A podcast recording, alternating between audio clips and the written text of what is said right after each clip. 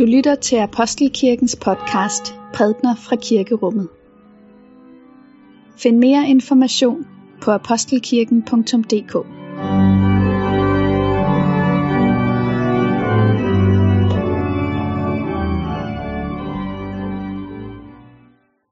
Godmorgen og velmødt til gudstjeneste på denne 15. søndag efter Trinitatis. Teksterne til i dag, det er Jesu ord fra bjergprædiken om, at vi ikke skal bekymre os. Og så er det beretningen fra første Mosebog om, hvad der skete efter syndfloden, nemlig Herrens løfte om, at der ikke skulle komme en tilsvarende naturkatastrofe igen. Og så befinder vi os nu på denne tid af året i det, vi kalder skabelsestiden. Og det er jo den tid, hvor vi særligt giver udtryk for vores taknemmelighed over høsten, men også tænker på den klode, som vi er en del af, og hvordan det er med dens øh, fremtid. Og det er særligt det tema, som skal optage os øh, i dag. Så jeg skrev her som overskrift fra selvfølgelighed til taknemmelighed. En mere passende overskrift vil i virkeligheden være skabningens lektie. Denne hellige lektie skrives i første Mosebog. Derpå byggede Noah et alter for Herren, og af alle de rene dyr og alle de rene fugle bragte han brandoffer på alteret. Da Herren indåndede den livlige duft, sagde han til sig selv, jeg vil aldrig mere forbande jorden på grund af menneskene, som kun vil det onde fra ungdommen af. Jeg vil aldrig mere udrydde alt levende, sådan som jeg nu har gjort. Så længe jorden står, skal såtid og høsttid kulde og varme, sommer og vinter, nag og dag og nat aldrig ophører. Og Gud sagde, det er tegnet på den evige pagt, som jeg vil stifte mellem mig og jer og alle levende væsener, som er hos jer. Jeg sætter min bue i skyerne. Den skal være tegn på pagten mellem mig og jorden. Når jeg samler skyerne over jorden, og buen kommer til syne i skyerne, så husker jeg på min pagt med jer, og alle levende væsener, alt levende. Vandet skal aldrig mere blive til en vandflod, der ødelægger alt levende. Når buen viser sig i skyerne, vil jeg se den og huske på den evige pagt, som er mellem Gud og alt, alle levende væsener, alt levende på jorden. Gud sagde til Noah, det er tegnet på den pagt, jeg vil oprette mellem mig og alt levende på jorden. Den anden læsning er fra Matteus evangeliet kapitel 6. Jesus sagde, ingen kan tjene to herrer. Han vil enten have den ene og elske den anden, eller holde sig til den ene og ringeagte den anden. I kan ikke tjene både Gud og mammon. Derfor siger jeg jer, vær ikke bekymret for jeres liv, hvordan I får noget at spise og drikke, eller for hvordan I får tøj på kroppen. Er livet ikke mere end maden, og lægen mere end klæderne? Se himlens fugle. De sår ikke og høster ikke og samler ikke i lade, og jeres himmelske far giver dem føden. Er I ikke meget mere værd end de? Hvem af jer kan lægge en dag til sit liv ved at bekymre sig? Og hvorfor bekymrer I jer for klæder? Læg mærke til, hvordan markens liljer gror. De arbejder ikke og spinder ikke, men jeg siger jer, end ikke Salomo i al sin pragt var klædt som en af dem. Klæder Gud således markens græs, der står i dag og i morgen kastes i ovnen, hvor meget snarere så ikke jer i lille troen. Vi skal altså ikke være bekymrede og spørge, hvordan får vi noget at spise og drikke, eller hvordan får vi tøj på kroppen. Alt dette søger hedningerne jo efter, og jeres himmelske far ved, at I trænger til det. Men søg først Guds rige og hans retfærdighed, så skal alt det andet gives jer i tilgift. Så vær da ikke bekymret for dagen i morgen. Dagen i morgen skal bekymre sig for det, der hører den tid. Hver dag har nok i sin plage. Amen. Lad os bede. Med min munds ord og vores hjerters tanker være dig til behag, Gud. Amen. Fredag morgen, da jeg passerede igennem Københavns gader, fik jeg stukket en lille øhm, papirspose i hånden på vej over Rulledsvej. Det var der sikkert også nogle af jer andre, der oplevede fredag morgen, hvis de var ude i Københavns gader. Inde i papirsposen var der en, en lille avis, der hed Verdens bedste nyheder. Og øh, som overskrift på forsiden, der stod der, at vi er på vej mod fossilfri byer. Og så kunne man læse den her artikel, som beskrev, hvordan øh, vi med den nuværende teknologi inden for de kommende to årtier vil være i stand til at reducere CO2-udslippet fra verdens storbyer med 90 procent. Og altså byer står for to tredjedele af den samlede CO2-udledning i verden. Så det er da gode nyheder. Det er nyheder, som kan være med til at, at gøre det realistisk at nå det, som hedder Paris-målene, altså at vi, øh, vi undgår, undgår, at der sker en temperaturstigning på kloden på mere end 2 grader. Og dermed måske undgå den katastrofe, som ellers synes at nærme sig vores klode.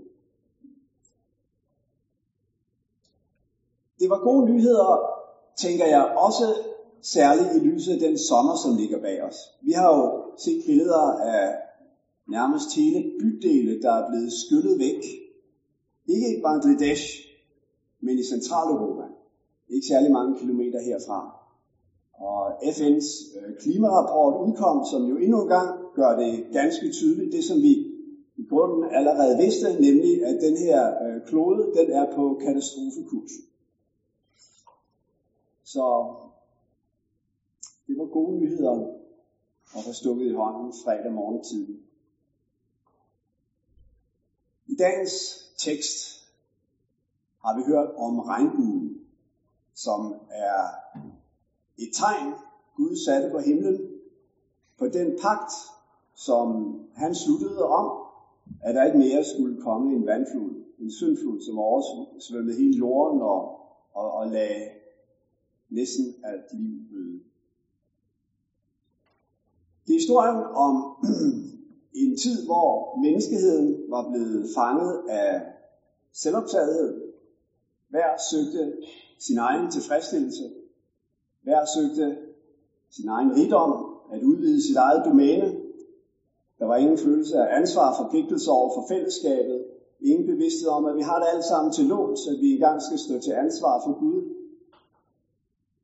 Og verden kom på katastrofe kurs. Og det endte med denne syndflod, som ligesom øh, lagde det alt sammen øde. Men så er det altså, at Gud han slutter den her pagt, som vi læste om i den første læsning i dag. Og der er to ting, som vi skal mærke os omkring den her pagtslutning. To ting, som jeg tror har noget at sige til os, øh, lige netop i den tid, vi lever i. For det første skal vi lægge mærke til, hvem det er, Gud slutter pagten med. Der står, at det er en pagt, som slutter med jorden. Og senere står der, med alt levende. Altså teksten, vi læste, indleder jo med at sige, øh, menneskene, de tænker på ondt fra deres ungdom af. Derfor endte det, som det gjorde. Men så senere så læser vi så om, at Gud han laver den her pagt med alt levende.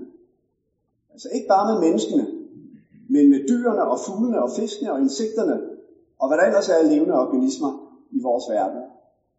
Han laver en pagt om, at den ondskab, som truer kloden og naturen, som truer alt levende, den skal ikke endnu en gang få lov til at lægge det ud. Altså det, det er en vigtig lille detalje, fordi det gør noget ved den her pagt. Det er altså ikke en pagt, hvor I Gud siger til menneskene, mennesker, jeg står på jeres side over for den faretruende natur. Der kommer ikke sådan en naturkatastrofe endnu en gang. Nej, det er faktisk en pagt, hvor I Gud stiller sig, så at sige, på naturens side. På et levende side. Og siger, jeg er godt klar over, at der findes et mørke i menneskene, som kan være vanskeligt at tælle. Og jeg er godt klar over, at det kan lede den her klode nogle meget uhyggelige steder hen. Men jeg laver en pagt med alt levende om, at det skal ikke få lov at ske endnu en gang. Sådan er øh, den pagt, som Herren øh, i dagens tekst stifter med alt levende på jorden øh, mod den øh, trussel, som menneskers ondskab kan være for øh, klodens sundhed. Det er den ene ting, vi skal lægge mærke til. Den anden ting er, at det hele starter med, at øh, Noah bringer et offer. Der står, at da Noah han kom ud af arken, så løb han ikke bare ud og indtog verden igen. Nej, han stansede lige op, og han bragte et offer. Et offer, som jo er et udtryk for en form for taksigelse. En bevidsthed om, at øh, den verden, som jeg nu går ud i, det er ikke bare min verden, som jeg skal ud og erobre og underlægge mig. Men den her verden, det er Guds verden. Og nu træder jeg ud i hans verden med lidt lettere skridt, end vi trådte med før. Men lidt klar bevidsthed om, at det her, det er altså ikke bare min ressource, som jeg kan gøre med, hvad jeg vil, for at opnå mine ønskers tilfredsstillelse. Men det her, det er noget betroet. Derfor starter Nora sin gang på jorden med at bringe et offer med at sige tak. Det var det, som øh, det tema, som blev så, så, så stærkt gennemspillet i den første salme, vi sang i dag. Du gav mig, en, herre, en løjet din jord. Den handler om forvalterskab. Den mark, som blev min, var altid dog din. Min tanke til dig, jeg ophøjer. Det er det, Nord, han gør. Han, han ophøjer sin tanke til Gud og siger, øh, Gud, øh, det som er i mine hænder, det som er inden for øh, mine mulighedsbetingelser, det er ikke noget, som er mit, men dit, og som blot for en stund er lagt i mine hænder. Og hermed begynder vi sådan set at nærme os det, som er et af de rigtig store, dybe temaer i en kristen skabelsestanke. Det handler om menneskets forhold til naturen. Og, og man kan sige, at der er grundlæggende to ting at sige om det. For det ene, for det første, at vi hænger sammen. Og for det andet, at der er en adskillelse. Altså, at vi hænger sammen, det vil jo sige, at, at vi er en del af den store livssammenhæng. Vi er en del af den store naturhistorie. Øhm, vi er vævet ind i den store sammenhæng af liv, som øh, omslutter hele vores jord, og som på forunderlig vis interagerer og opretholder sig selv gennem øh, øh, uhyre finnettede øh, økosystemer. Den anden ting, der er at sige om det, det er, at mennesket er forskelligt. Øhm, da mennesket blev skabt, så indblæste Gud sin ånd i mennesket, og han sagde, at han skabte det i sit billede. Heri er der en forskel fra den øvrige skabning. Jeg tror, jeg kan sige det nogenlunde sådan her. Gud skabte en verden, som var god og smuk, men ikke fuldendt. Der var udviklingspotentiale. Den var ikke færdig i den forstand, at da mennesket øh, vågnede op i Edens have, så var alt ligesom færdigt. Der var ingen opgave tilbage. Nej, det særlige ved menneskets skabelse, det er, at Gud gør mennesket til sin medskaber. At han gør mennesket til en form for partner i det store projekt, som hedder verden. Og at den første fase, som ligesom er øh, tilgivelsen af hele dette øh, vidunderlige netværk af, af, af liv og materie, den står Gud for. Men at det forunderlige ved hans skabelse af mennesket, det er, at han skaber et væsen, som han inddrager i den videre proces, som han gør sig afhængig af, som han gør til sin partner. Her er naturen. Men kære mennesker, I skal være gardnere. Og være gardner, det betyder jo blandt andet, at man er med til at skabe kultur af natur. Er man er med til at, at, at, at, at skabe en form for orden, udvikle teknologier, hvorved man kan øh, får mad ud af naturen, for eksempel. Og, og ikke bare det, men også udvikle en civilisation, der kan knytte mennesker sammen i, i komplicerede årsagssammenhænge. Skabe kunst. Der er et ord i skabelsesberetningen, som er utrolig vigtigt og, og vanskeligt og misforstået, og det er ordet hersk. Der står i i, øh, i skabelsesberetningen, at, at det Gud havde skabt mennesket, så sagde han, at de skulle herske over himlens fugle og jordens dyr og, og, og alt det levende. I øh, den nye oversættelse, 2020-oversættelsen, så står der, at vi skal tage ansvar for. Jeg er ikke helt inde i alle de sproglige argumenter for den oversættelse. Jeg har hørt nogen sige, at den er øh, måske lidt øh, kreativ. Men der er noget indholdsmæssigt i den, som jeg mener bestemt kan forsvares. Fordi hvad vil det sige at herske? Altså at herske, det er jo ikke bare at tyrannisere. En god konge er ikke en konge, der hersker på en sådan måde, at han kontrollerer og udnytter øh, sine undersåtter på en sådan måde, at han får mest muligt ud af det for sig selv. Nej, en god konge er en konge, der får mennesker til at trives og udfolde sig. For hvem det at herske er at tage vare på, at tage ansvar for andre mennesker. Og jeg tror, det er sådan, vi skal forstå dette ord hersk i skabelsesberetningen. Men det har en lang historie af mistolkninger. Den første mistolkning, det er vel den slange ved Øh, kort tid efter, hvor han siger, øh, hvis I spiser det her træ, som Gud sagde, I kunne spise af, så bliver I som Gud. Ah, altså Gud, han er jo den, den endelige hersker. Det er ham, alting øh, tilhører. Nu får I lov til at herske på en sådan måde, at alting ligesom centrerer jer omkring jer, og I kan bare gøre jeres indflydelse gældende omkring jer i universets centrum. Her møder vi den første fejltolkning af ordet hersk. Men siden har den været der. Blandt andet i den tanke, at jorden i grunden er skabt som menneskets ressource. Altså, at, øh, at det er mennesket, det hele handler om. Og at øh, jorden bare er der, fordi mennesket skal have noget at spise. Og derfor er der brug for, at der er nogle andre organismer, som det kan spise. Sådan meget forenklet øh, genfortalt. At træerne er der, fordi mennesket skal have nogle huse at bo i. Og de er lettest at bygge træ, og derfor er der nogle træer. Kort sagt, at alting ligesom føjer sig ind til det ene formål at være ressource for menneskene. Det er ikke den forståelse af ordet hersk, som øh, er den helt bibelske forståelse. Det er langt snarere en forståelse, der går i retning af at tage vare på. At Gud har skabt verden ufuldendt og inddrager mennesket som sin partner. Så naturen ikke bare er ressource, men den er materiale til et kunstværk. Et kunstværk, som Gud begyndte, da han skabte verden, og som han kalder os til at være med til øh, at fortsætte og fuldende.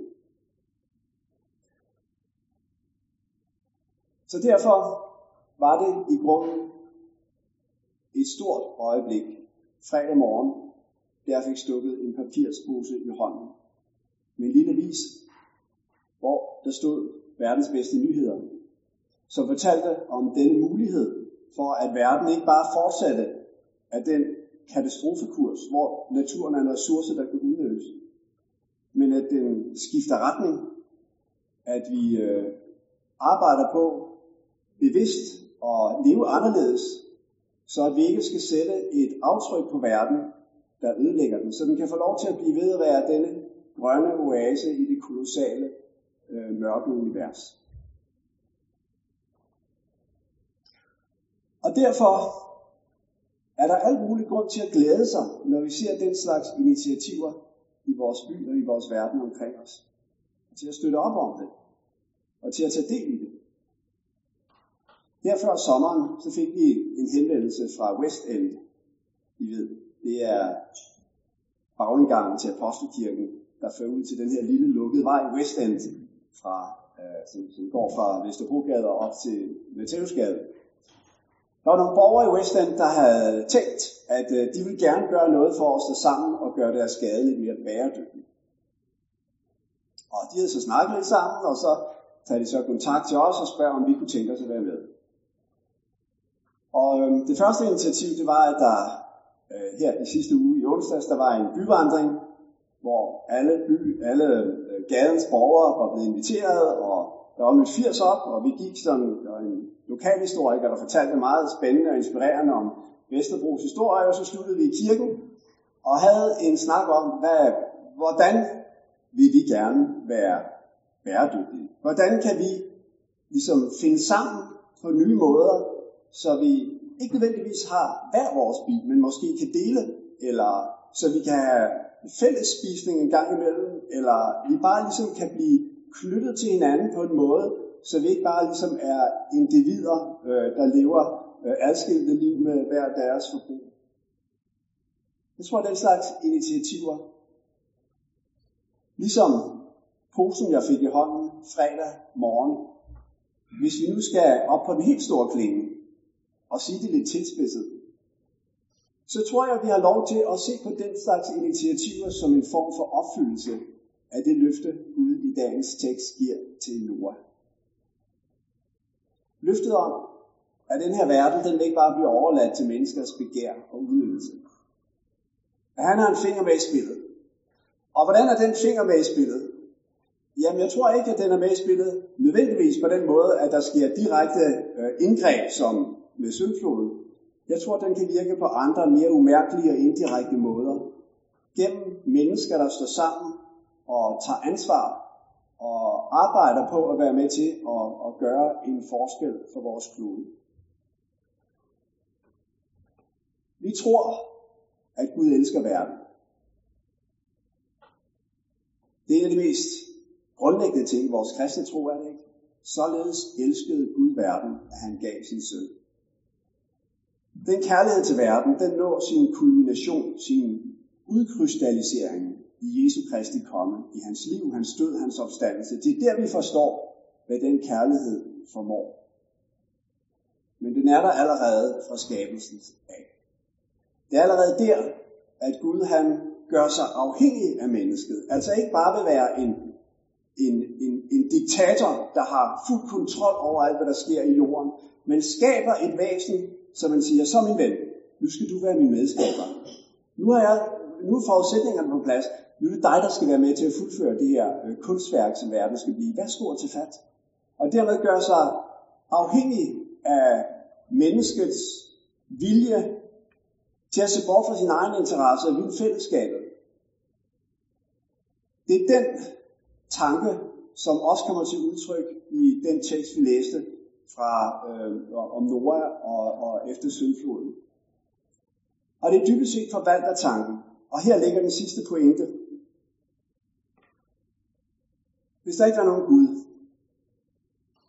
hvis vi mennesker bare var blevet til som tilfældige resultater af en øh, ubegribeligt lang, kompliceret kemisk proces,